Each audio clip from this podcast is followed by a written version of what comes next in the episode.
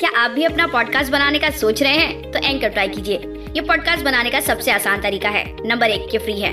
Number दो, इसमें कई सारे ऐसे टूल्स हैं जो आपको आपके फ़ोन और कंप्यूटर पर रिकॉर्ड और एडिट करने की फैसिलिटी देते हैं। नंबर तीन, आप अपने पॉडकास्ट को डिस्ट्रीब्यूट भी कर सकते हैं, जिससे इसे स्पॉटीफाई और दूसरे प्लेटफॉर्म पे सुना जा सके।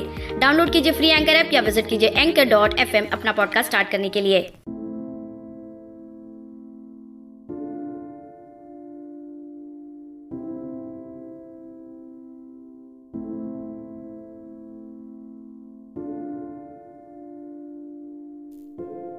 वो लड़की साया है मेरा और सहारा भी। वो लड़की साया है मेरा और सहारा भी। मुझे अपनाया गमों के तूफानों से उभारा भी। जब दिल पर तुमसे बात नहीं होती किसी सबब, जब दिल पर तुमसे बात नहीं होती किसी सबब, खामोश होता है दिल, तूफ़ान और किनारा भी। खामोश होता है दिल, तूफ़ान और किनारा भी। वाह, बहुत खूब जब भी कोई लड़की आपका साया बन जाए और सहारा भी, तब आपको एक खास एहसास मिलना शुरू होता है। क्योंकि वो लड़की ऐसी होती है जो आपसे बेमतलब बे इंतहा मोहब्बत करती है।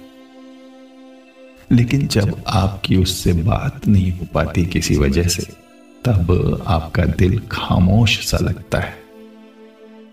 दोस्तों, इस शायरी को और बाकी सभी शायरियों को लिखा है हमारे अपने शायर साहब मोइन सर इन्होंने। नमस्कार दोस्तों, मैं हूँ मधुकर और स्वागत करता हूँ आप सभी का हमारे प्यारे से शायरी सुकून डॉट कॉम के मंच पर। चलिए, पढ़ते हैं उनका ख्याल।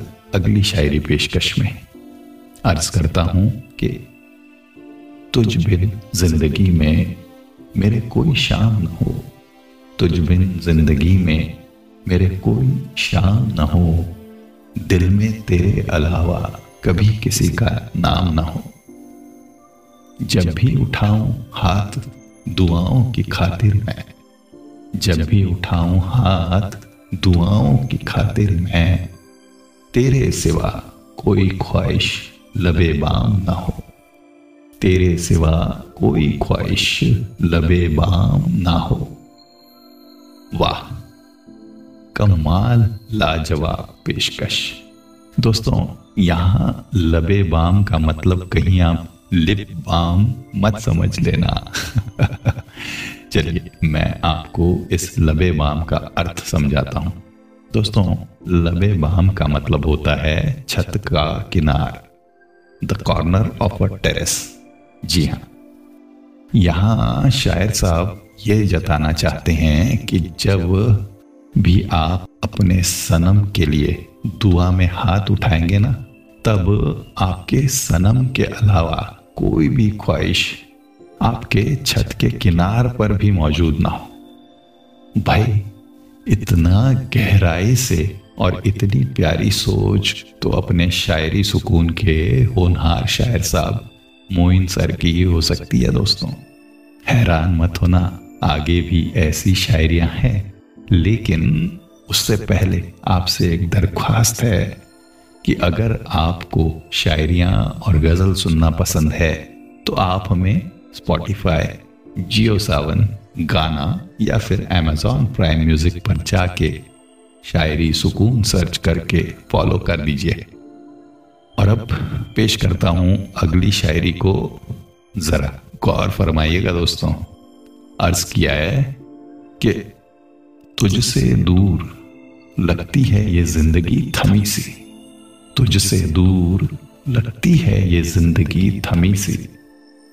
तेरे मिलन की दुआ होती है लबों पर दबी सी जब याद आती है तू रात के पिछले पहर कभी, हंसती आँखों में भी होती है एक नमी सी हंसती आँखों में भी होती है एक नमी सी माशाल्लाह, कितना बेहतरीन तरीका है ये अपने सनम से ये कहने का कि जब तेरी याद आती है, तब हंसती आँखों में भी एक नमी सी होती।